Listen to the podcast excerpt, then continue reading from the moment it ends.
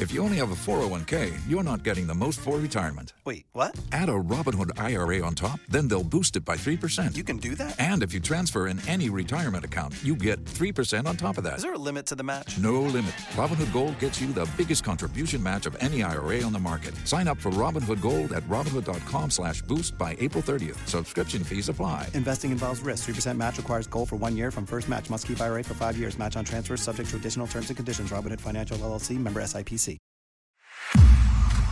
Hey, true crime besties. Welcome back to an all new episode of Serialously.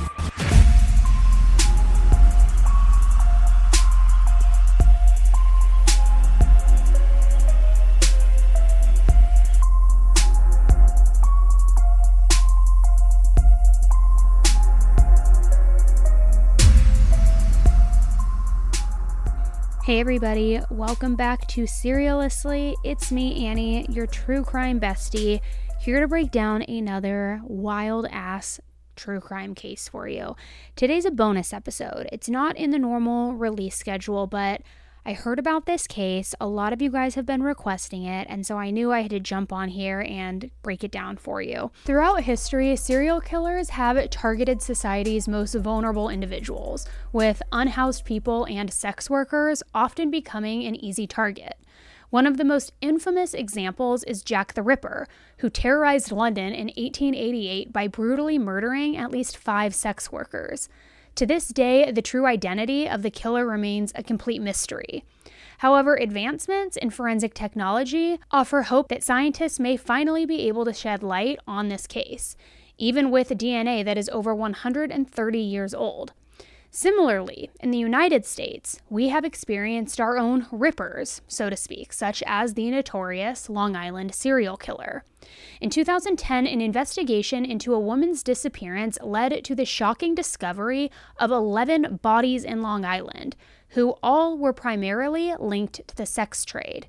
This horrific mystery cast a somber shadow over the once tranquil Gilgo Beach community, rocking its residents' sense of safety and security.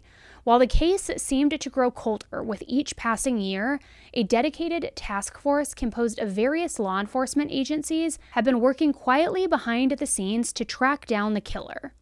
Just this past Thursday, on July 13, 2023, a significant breakthrough was made when police arrested a suspect who they believe to be the infamous Long Island serial killer. So, in today's video, I'm going to go over how this unsettling case got started because, surprisingly, 50% of you voted in a poll that you have never even heard of this case. And we're also going to talk about how we ended up here today with a suspect in custody nearly 13 years later. This case is a chilling reminder that some killers can blend seamlessly into society, and you never know who just might be living a double life next to you. Surprisingly, the Long Island serial killer case begins with a woman who may have never crossed paths with them at all. 23 year old Shannan Marie Gilbert was born on October 25, 1986, in Lancaster, Pennsylvania. From a very young age, Shannan, as well as her three younger sisters, Sherry, Sarah, and Stevie, didn't have the easiest of lives. Their mother, Mary, moved her daughters with her to New York after she decided to leave her husband, who she claimed to have been using heroin. After this, Shannan and her sisters never saw their father again. Shannan had always also been somewhat of a rambunctious child, which is to be expected. But according to her mother, Mary, she had some behaviors that she was not equipped to deal with. Shannan was said to have very serious mood swings and even developed binging and purging compulsions. These were all things that should have been addressed by a doctor or a therapist, but Shannan's mom decided to just put her in foster care because she couldn't deal with her. Mary decided to put Shannan in foster care, which, as you can imagine, absolutely devastated and confused her as a little girl. And to make matters even worse, she even attended the same school as her sisters, who were all still at home with her mother. She would try to run home on several occasions, but she was always returned to whichever foster home that she was in at the time, and Mary never really explained to her why. Later, Mary would say that it was Shannan who wanted to be independent from her family, and it was her own decision not to live with them. But that doesn't really make any sense. And I don't care if my youngest child wants to be independent, that doesn't mean that I'm just to go drop them off at foster care one day. Shannan's behavior was clearly hard to deal with, and all of that made even more sense when she was diagnosed with bipolar disorder at the age of 12. So her behaviors were a result of her mental illness. She needed love and support, not to be ostracized by her family. However, it may have ended up being a good thing that Shannan didn't live at home, because her sisters didn't have the best life either. One of the mother's boyfriends ended up physically and inappropriately harming all of the girls, and after he was no longer in the picture, everyone had experienced a level of trauma in one way or another. This had long lasting effects on Shannan's sisters, and her sister Sarah got pregnant only at 14 years old and then made the decision to terminate the pregnancy. Even though she was still a child herself, Sarah moved in with her 23 year old boyfriend, who was a drug dealer and who caused harm to Sarah as well, leading her to end up in several different domestic shelters. During high school, Shannan began dabbling in different drugs and drinking alcohol. Instead of taking her prescribed medication for her bipolar disorder, she chose to drink and party. Even with her mental health challenges and substance abuse issues, Shannan was extremely smart, though, and she graduated early at just 16 years old. After graduation, she got several jobs to help put herself through nursing school, and her grandmother let her live with her during this time. She quit nursing school after only one year, saying that it was boring for her, and because she wanted to pursue her real dream, which was becoming a singer. She had dreams of having a lot of money and one day becoming famous, and while she was living in New Jersey, she decided to sign herself up to work for an escort agency to make more money quickly. Here, she was introduced to a man named Alex Diaz, who would become Shannan's driver and boyfriend. Most of the escorts within an established escort company had a driver, a driver to make sure that the girls got to their jobs safely and who would wait for them to be finished to then drive them home. This was considered much safer than getting into a car with a stranger and ultimately having no one know where you are or who you're with. During this time, Shannan developed a dependency on cocaine, ecstasy, and alcohol, and she also had several unwanted pregnancies that she ended up terminating so that she could continue working. Now, at some point, Shannan and Alex's relationships turned completely volatile due to both of them always being on substances, and it became even more violent during their arguments. During one of these instances, Alex hit Shannan in the face, fracturing her jaw. She had to go to the hospital, and it was so bad that she needed surgery to insert a titanium plate into her jaw to fix it. Even after this horrible incident, Shannan decided to stay with Alex, but instead of working for the escort company, she decided to start placing her own ads on Craigslist to basically eliminate the middleman. She was able to save up enough money to get her own apartment, and she even enrolled herself into some online courses so that she could eventually have more of a typical career. She would also go to singing classes and auditions in Manhattan, New York. And even though working as an escort wasn't ideal, it was paying the bills better than any other job that she could get. Shannan always stayed in contact with her family even after everything that she had been through as a child, and she always used any extra money that she had to buy presents for her nieces and nephews. Her mother, Mary, has said that she tried to convince Shannan to stop escorting and to come back and live with her, but Shannan told her that she didn't actually have to work that often. Mary worried a lot about Shannan, though, because according to her, she was really book smart, but not exactly street smart. She lied about making much more money than she actually did because she didn't want Mary to worry or to know how much she was actually doing and how much she actually did have to work. She would typically charge $200 an hour on her Craigslist ads, but she didn't really like to tell Alex that she was still working as often because she didn't want him to get mad or try to control her and her money. Now, it was during this time that she met a man named Michael Pak, who would become her new driver. Michael would get a third of Shannan's earnings for driving her and keeping her safe, but a lot of the money that she earned ended up fueling her substance habit. On a good night, Shannan would end up with about $600, even if she had seen up to five men. On May 1st, 2010, Shannan got a response to her ad from a man named Joseph Brewer, who lived in a quiet, beachfront, gated community called Oak Beach. Oak Beach is a community located in the township of Babylon in Suffolk County, New York, and it's a very secluded part of the Barrier Islands. Joseph Brewer was a 46 year old financial advisor who had recently lost his job and was separating from his wife, So he was looking for some company during this relatively low point in his life. So Michael drove Shannan in his black SUV to Joseph's home on Fairway Drive in Oak Beach, which was a pretty far drive. The drive from New Jersey to Oak Beach was a little over two hours, and Shannan arrived at Joseph's house around 2 a.m. After she went inside, Michael waited for Shannan and played poker on his phone to pass the time. About three hours later, though, Michael was startled by a tapping on his driver's side window, and when he looked, it was Joseph Brewer. He rolled down the window and said that he needed help getting Shannan out of his house because she was acting strange. When Michael went inside, he saw Shannan crouching behind a couch, clutching her cell phone with a terrified look on her face. Michael has said that it's likely that Shannan was on drugs and she seemed delirious. On the phone, Shannan had dialed 911, and the dispatcher could hear men in the background of the call trying to calm her down. The 911 operator asked Shannan where she was located, but Shannan was unable to tell her and just kept saying things like, They're trying to kill me. She could be heard saying things to the men like, Leave me alone. What are you going to do to me? Are you going to kill me? And the 911 operator was trying to calm Shannan down so that she could figure out what was going on.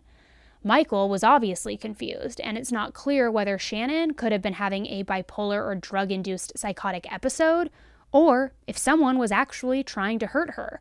However, Michael later said and could be heard trying to get her to leave with him and trying to calmly explain where she was and that she knew him and that he would take her home. Michael was frustrated after it was clear that Shannan was being completely irrational, and he decided to go back outside and wait and see if she would come out. However, about two minutes later, he could see Shannan bolting out of the house, stumbling down the front steps, and taking off running down the road. Shannan was running and screaming for help while still on the phone with 911, and Michael decided to follow her in the SUV because he was afraid that she was going to hurt herself. Seeing Michael's SUV behind her only made Shannan run faster and more frantic, and she ran up to a house and started banging on the door. The resident was a 75 year old man named Gustav Coletti, and he opened the door asking Shannan if she was okay. Inside, Shannan could barely get any words out, and he asked her if someone was after her and tried to get her to calm down. A moment later, Shannan saw Michael's SUV coming and bolted out of Gustav's house, who was left completely confused. He decided to call 911 to report what had happened. According to Gustav, Michael stopped to ask him where she went and told him that it was a bad idea for him to call 911 because he could have gotten Shannan in trouble. After Shannan left Gustav's house, she ran down the road screaming, and then her phone disconnected from 911. Michael headed back out on the road looking for Shannan, who tried to bang on another door for help. However, the resident of the next home was an older woman named Barbara Brennan, and she didn't answer the door. The woman called the police as well after Shannan ran away from her home, and Michael spent nearly an hour looking, but there was no sign of her. He eventually decided to leave Oak Beach and then headed back to the city, right before the police arrived to respond to the other residents' 911 calls. The police took down the witnesses' information about Shannan running, screaming, and saying that someone was going to kill her, but the only evidence that they could find was a pair of footprints in the sand leading to an overgrown, marshy area overlooking an area called Gilgo Beach. For some reason, Michael would later say that he assumed Shannan would make it home alone, even though I don't know what about that situation would cause him to think that. But the next day, Shannan's boyfriend Alex woke up to realize that she had not come home. He called her family to see if they knew where she was, and they got in contact with Michael, who told them about what had happened the night before. When they realized that Shannon was in trouble, Alex was the one to go and file the missing persons report. And and in the days after she went missing, Michael and Joseph were both questioned by police.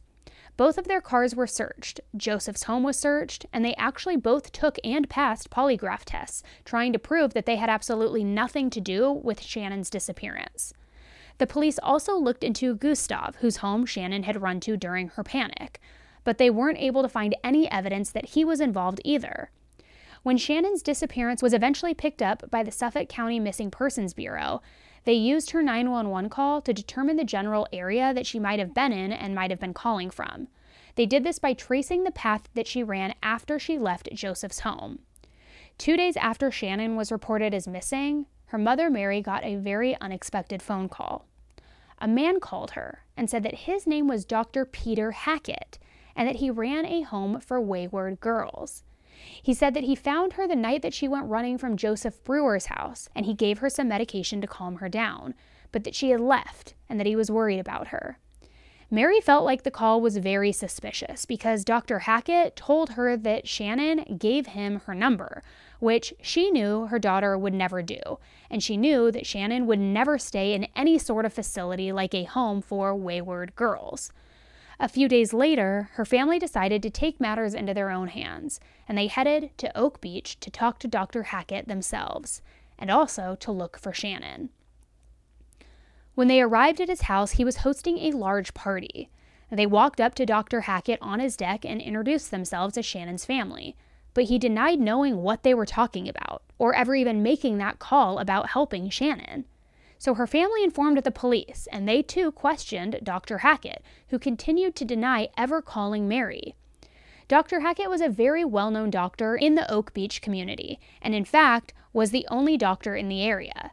He did house calls for the residents and provided medical services out of his house, which was less than half a mile away from Joseph Brewer's house. So the police thought that maybe Shannan had run toward his house the night that she went missing, but after investigating him, they felt certain that he wasn't involved. With no new leads or signs of Shannan, her family was feeling helpless and desperate. So they started passing out flyers and doing all that they could to really look for her themselves. Her family felt like the investigators weren't taking her disappearance as seriously as they might have for other missing women. But one Suffolk County detective named John Mallia was asked to help search for Shannan using his highly skilled German Shepherd named Blue. The two searched through the thick, overgrown terrain of Oak Beach and had also gotten poison ivy while searching the marshy area. After coming up with nothing, Detective Mallia and Blue took a break, but seven months later, they headed back out to try again. On December 11, 2010, during a training exercise with Blue, he picked up a scent on the parkway where Shannan had gone missing. Detective Mallia felt hopeful that they were going to find Shannan, who he assumed was dead, and that they would be able to return her to her family. So they made their way through the thick brush and made the grime discovery of the skeletal remains of a woman wrapped in almost a completely disintegrated burlap bag. The investigators thought for sure that the woman was Shannan, but in fact, the detectives had no idea what they'd actually be dealing with after this first discovery. After the woman was brought into the medical examiner, it was obvious just by looking at the remains that this was not Shannan Gilbert. The skull had no titanium plate in her jaw, which is something that Shannan definitely would have had due to that surgery that she had gotten just a few years earlier. So, two days later, Detective Mallia and his dog Blue went back to the area to help find to help the investigators find more evidence.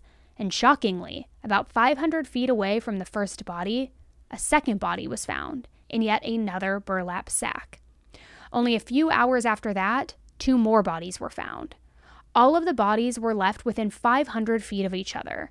All of the bodies were under 5 feet tall, with no clothing, no jewelry, and all of them were wrapped in burlap. The medical examiner determined that all of the women appeared to have been strangled, and just days later, on December 14, 2010, the Suffolk Police Department announced to the public that they believed that they were looking for a serial killer. The first victim was a 25 year old woman named Maureen Brainard Barnes. Maureen was born on July 14, 1982, and she became a mother at just 17 years old. By the time she was 25, she had two children and was living in Connecticut. Maureen worked as a card dealer at a casino and later became a telemarketer. However, none of these jobs were able to support her and her children.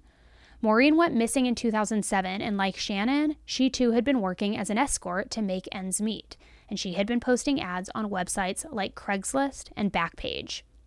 On July 9, 2007, Maureen told one of her friends that she was going to meet a client outside of a hotel where they were staying in Manhattan, New York. When she didn't return, her friend became worried, but waited until July 14th to report her as missing. The NYPD assisted in the missing person investigation, and they discovered that between July 6th and July 9th, Maureen had 16 interactions with a phone number that was determined to have come from a burner phone. On July 9th, Maureen's phone pinged off a tower near Midtown Manhattan, and there was no other activity on it until July 12th, when two outbound phone calls were made near the Long Island Expressway to check her voicemail. The second victim was 24 year old Melissa Barthelemy. She was born on April 14, 1990, had grown up in Buffalo, New York, and had earned a license in cosmetology after high school. Like Shannan, Melissa was fiercely independent, and when money was tight, she too turned to sex work. Melissa posted ads on websites like Craigslist and Adult Friend Finder, and on July 3, 2009, she received a call from a prospective client. The same number called her again on July 6th, 9th, and 10th. The police worked to figure out who the calls were made from, but it was determined that the calls came from a burner phone. On July 10th, Melissa was last seen outside her apartment in the Bronx after she told some friends that she was going to meet with a client in Manhattan. She took a cab and was thought to have been picked up by the client and taken to Long Island. When her family didn't hear from her the next day, they attempted to report her as missing, but were first brushed off due to her being an adult and being missing for less than 24 hours. A few days later, her family convinced the NYPD to take her disappearance seriously, and a missing persons file was opened on Melissa. About a week later, Melissa's 15 year old sister Amanda was very excited when she saw a phone call coming in from Melissa's number. However, when she answered, it was a man who began taunting her and saying disgusting things. Investigators began to think that the man could have been involved in law enforcement because he had always made sure to hang up before there was any time to trace most of the calls. However, a few calls from a burner phone were able to be traced to crowded areas like Times Square, and also an area north of Gilgo Beach called Massapequa. But the number was registered to a phony name. Amanda said that the caller knew her name, what she looked like, and asked if she was a whore like her sister. He then continued to say things like he RAPE'd her, killed her, and was watching her body rot. The next victim was 22 year old Megan Waterman, who was born on January 18, 1988, in Scarborough, Maine. Her mother was an alcoholic and was accused by Megan's grandmother of being extremely harmful toward her children. Her grandmother did file for custody of the children, but Megan and her little brother were eventually placed into foster care. Megan was diagnosed with ADHD at a young age and was known to get into trouble at school for getting into fights. At age 17, she became pregnant by a man who was in his 30s, and she decided to drop out of school after she had her baby in 2006. After this, Megan met a gang member named Akeem, who she started dating and abusing substances with. Akeem ended up forcing Megan to begin working as an escort, and she began posting ads on Craigslist and Backpage. She had actually been arrested on one occasion for prostitute no, for soliciting during a sting operation and was known to frequently work out of various hotels. On June 5, 2010, Megan's phone was contacted by a burner phone that had just been activated that day.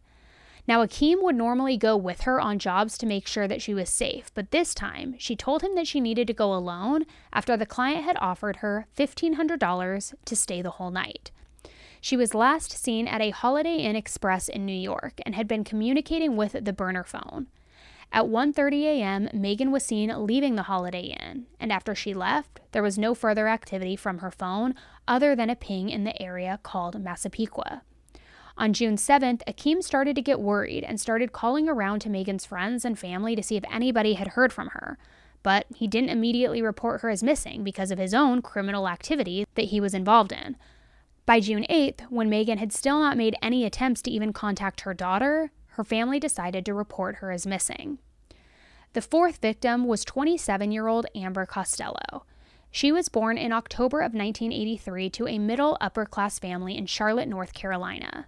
Now, unlike the other victims, Amber and her sister Kim had a relatively average childhood with a very close knit family, but all of that changed when she was severely attacked in a sexual way by a neighbor at only five years old. Amber's parents were extremely devastated by what had happened to their daughter, and her father even ended up putting a gun up to the neighbor's head and threatening to kill him. It's not known if the neighbor ended up going to jail or not, but Amber's mother began suffering from severe panic attacks and ended up in a mental treatment hospital due to the guilt of what happened to her daughter. After this, their family just tragically fell apart.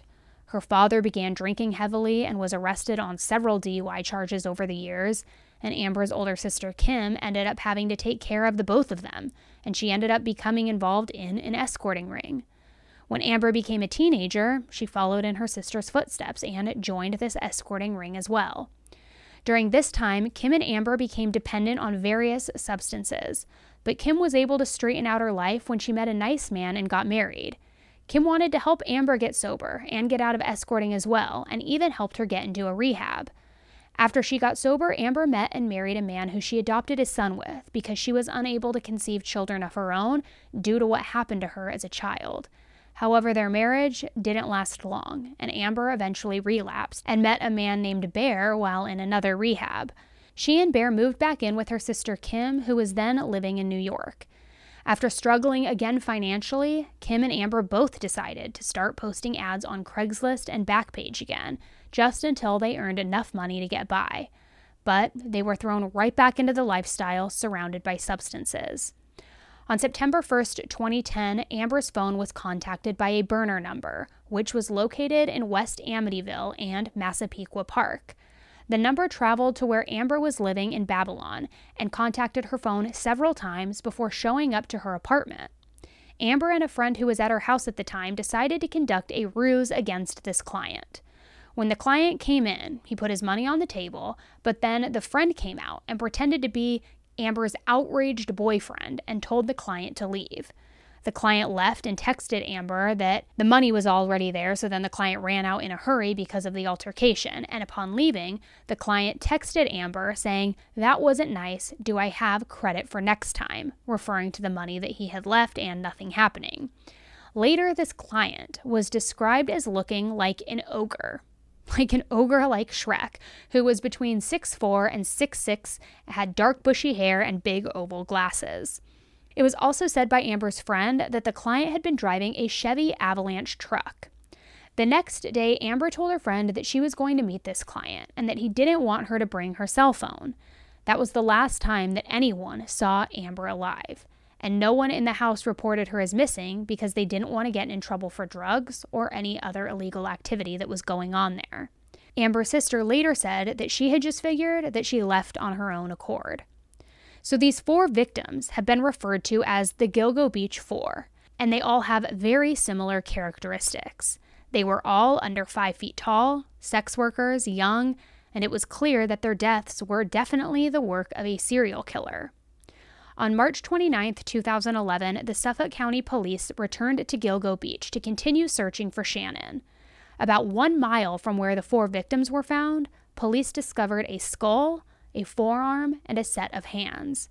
These would later be identified as Jessica Taylor, whose torso was found back in 2003. On April 4, 2011, searchers found three more sets of human remains along Ocean Parkway, which is between Oak Beach and Gilgo Beach. One of the bodies belonged to an unidentified Asian male who was dressed in women's clothing and who police believe may have been transgender.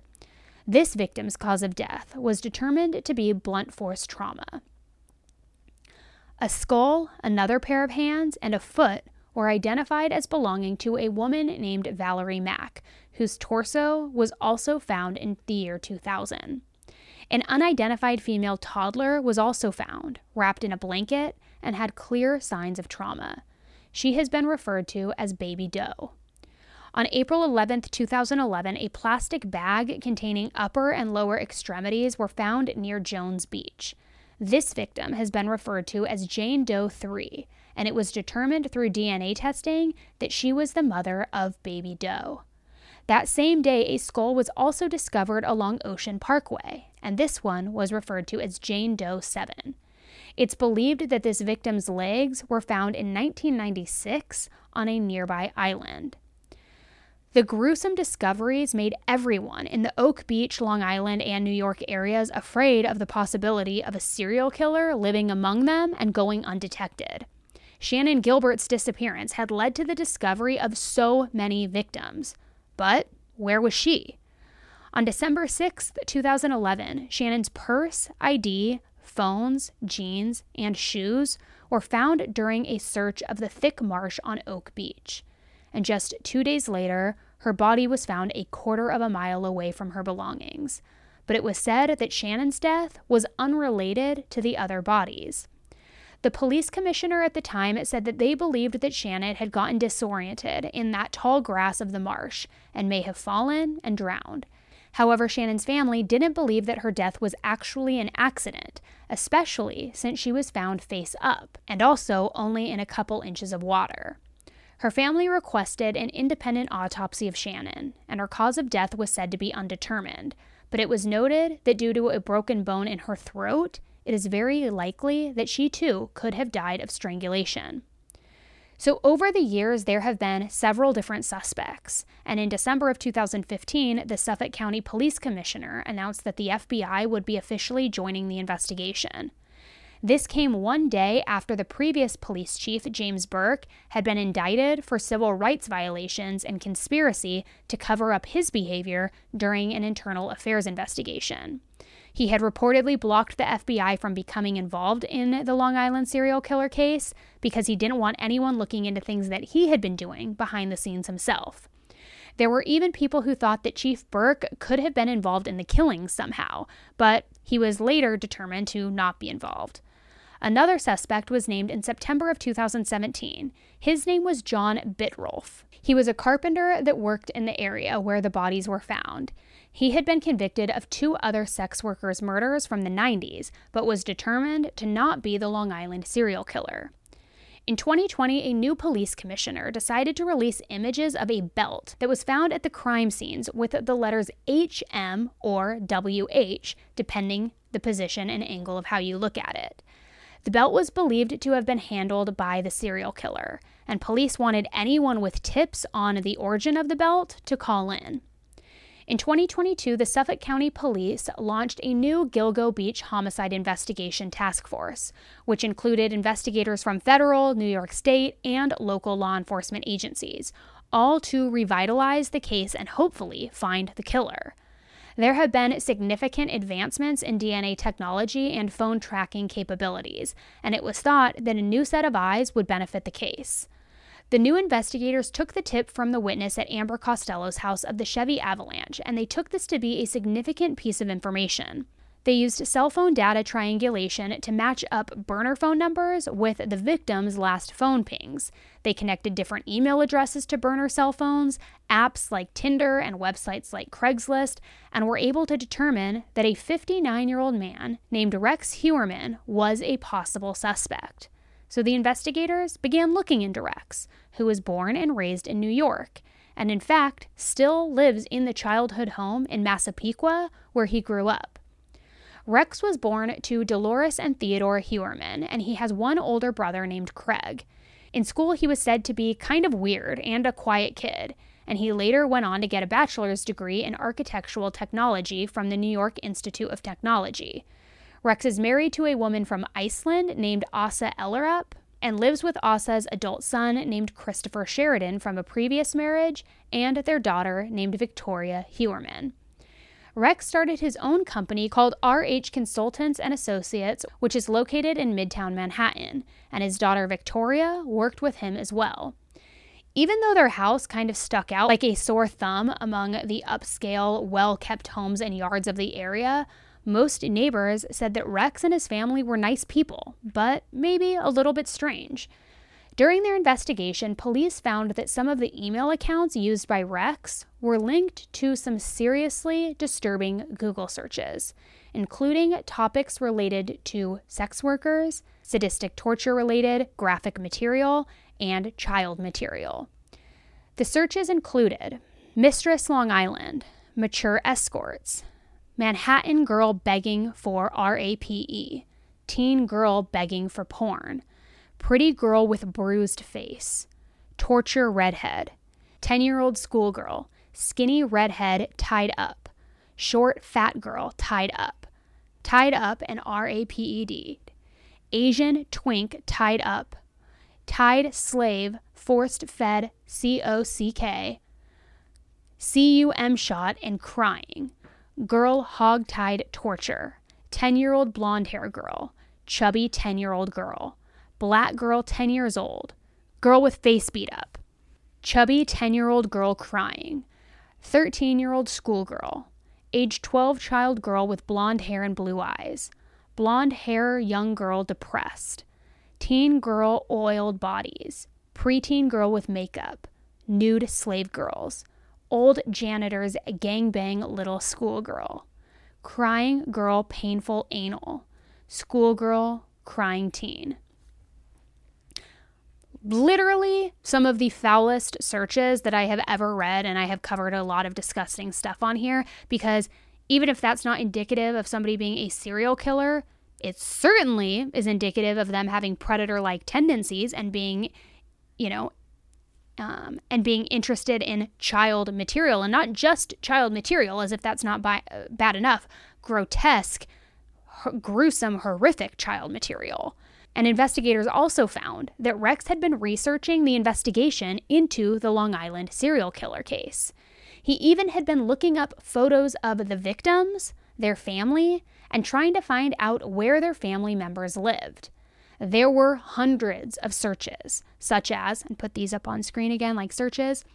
Why could law enforcement not trace the calls made by the Long Island serial killer?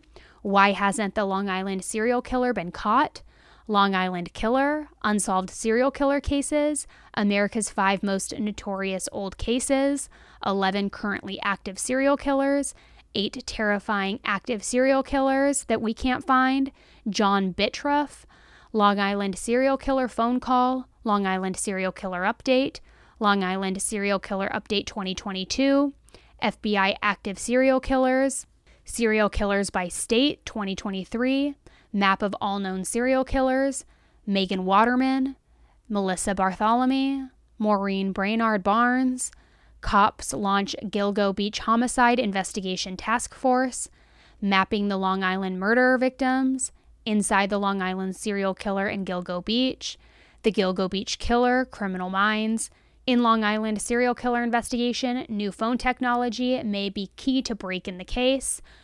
Very specific searches. Now, I'm not saying you guys should look at my Google history because obviously, given the content I produce, it's not exactly top notch clean. But even my Google history has never been like that deep into a case like that specific. Usually, you do your initial search, you branch off to different sites, different articles, different news sources. Maybe there's a certain thing you're looking for, so you create a news search, but never that specific with certain words, certain dates. It's, it's a big coincidence, in my opinion, but we're to get there. So Rex was also seen on surveillance purchasing burner phones. Police determined that during the disappearance of at least three of the women found in Gilgo Beach, Rex's wife Asa was out of town, so he would have had time alone to commit the murders.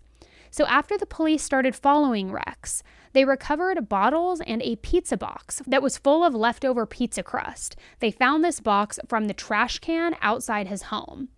Now, a hair was reportedly found from that buckle of the belt that was found binding the body of Maureen Brainard Barnes.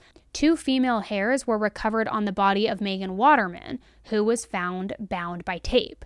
Now, one hair was found from outside the head area, and another from the tape of the head area. Another female hair was discovered on a piece of tape inside burlap wrapping found on the body of Amber Costello.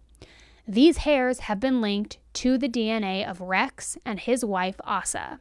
Now, if you're a woman or you have a woman in your life, you know our hair can be found all over the house. So it's not difficult to think that some of Asa's hair could have been on Rex's clothing, or that maybe he even brought some of his victims to their house while she was out of town. So it certainly could be transfer DNA, transfer hair. But we've seen crazier things, so you really truly never do know. In addition to the DNA and cell phone evidence, Rex owned the same type of vehicle that those witnesses had seen the day that Amber went missing. And the police were able to get a secret grand jury to indict Rex on three counts of first degree murder and three counts of second degree murder for the deaths of Amber Costello, Melissa Barthelemy, and Megan Waterman. It is thought that Rex may be the killer of the other victims as well, but the police said that at this time they are focusing on the victims with the most evidence that could lead to a conviction. Surveillance footage caught police arresting Rex in the street on Thursday, July 13th, and his first court appearance was Friday the 14th, where he pled not guilty to all charges. His wife Asa was there alone and appears to be supporting her husband, and is also asking to be left alone. After his arrest, there have been photos taken of investigators conducting more searches at Rex's home and his office. Now, creepily, a large doll in a glass case was removed from inside the home. And I don't even want to think what kind of evidence that has on it. It could just be a collector's item since he's in his childhood home. Maybe it was something of his mother's. But anybody who ever has creepy old ass dolls, especially encased with like dust on it, I don't care if you're a collector, it's creepy to me come for me in the comments, but it's weird. Now, another thing I noticed is just how large Rex is. Like, I'm talking large and in charge. He looks huge next to these investigators as they're walking him outside of court. I know many serial killers want to feel power over their victims, but the majority of these women who were found were under five feet tall. So I can't imagine how imposing and scary that he must have been to them if he was in fact the killer, given how freaking tall he is. And for someone to call and then taunt their families, as this killer supposedly did, and then search the things that he did, he obviously is a very deranged individual. Now, Rex's lawyer is maintaining his innocence and said that while expressing his innocence, his client Rex had started crying and just saying, I didn't do this. Now, we all know that all suspects are innocent until proven guilty, but the amount of evidence against Rex seems pretty insurmountable, and the police seem really sure that they have their guy for at least most, if not all, of the victims. I know they have to try the cases that they have the most evidence for, but I do hope that this trial can serve as a way for all of the victims to get justice. Now, there are many people speculating that because the wife's hair was also found, that maybe she was complicit. Perhaps she was involved. As I mentioned, it's my belief that it's more likely transfer DNA, or if he ever brought the victims to the home while she was out of town, it could have been transferred there as well. But it does make you wonder, and it has a lot of people asking the question if the belt was shown years ago with those specific initials and a very specific looking belt, did she not see the news story? Did she not recognize it? It's a pretty notorious case, so I would imagine that she would have known about it, but maybe she just didn't see it. Or did she? I don't know. What do you guys think? This case is continuing to break and unfold every single day, with new information being released, new details coming to light. So it's one that I am going to be following very, very closely, and I will be keeping track of all of the updates. Because, like the investigator said, this is just the beginning. I'm also going to do more deep dives on the victims themselves, what happened in those cases, and everything we know about the Long Island serial killer, in addition to everything we learn about Rex Heuermann. Do you think they got their guy? Do you think he's responsible for some of the murders? All of the murders? Do you think there's still somebody out there? Do you think he had a partner? Do you think his wife knew anything about what was going on? Let me know in the comments below and let's get the discussion going. And as always, um, as a reminder, it's way easier and faster for me to jump over on my Instagram stories and give you updates there. So if you're not following along there yet, make sure you do so. It's at underscore Annie Elise. And dun da da da, as one more final announcement for you, as if I didn't announce enough already.